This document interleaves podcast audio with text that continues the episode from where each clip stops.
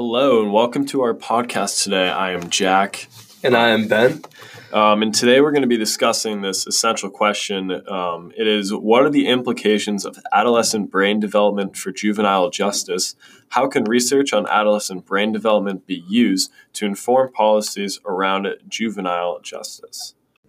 Um, so, addressing this essential question um, on juvenile justice and the adolescent brain, uh, many sentencings have changed, and many uh, like different perspectives have changed due to progressing research.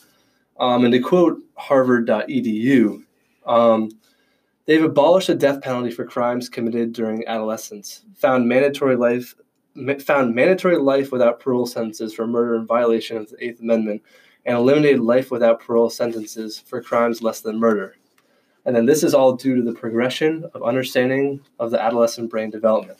So this is a quote from Harvard just saying how um, many different senses have changed due to the uh, ongoing progression of for, like further understanding uh, the adolescent brain and how that might uh, influence different sensing. So that could be more fair and uh, yeah.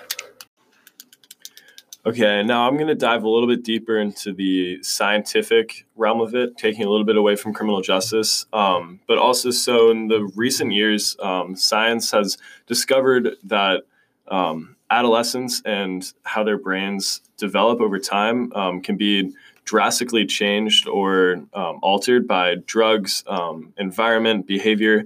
and that is mainly due to parents and how they bring up their child. Um, so in many impoverished communities where drugs run rampant um, and kids are not in the same situations as people of higher class, um, studies have shown that these children tend to have behavioral changes. Um, and this is due to environmental changes, but also there have been recent studies that show um, how DNA plays a huge role into a child's behavior. Um, and how DNA and the difference in their genetics, um, how that DNA reacts to the environmental changes. Um, so hopefully, with these changing um, scientific studies um, and how they're changing over time, um, restorative justice and in the criminal justice system will become a larger part instead of just mass incarceration and doing the wrong thing for people with um, different um, gene- or different genetics and different backgrounds. Mm-hmm.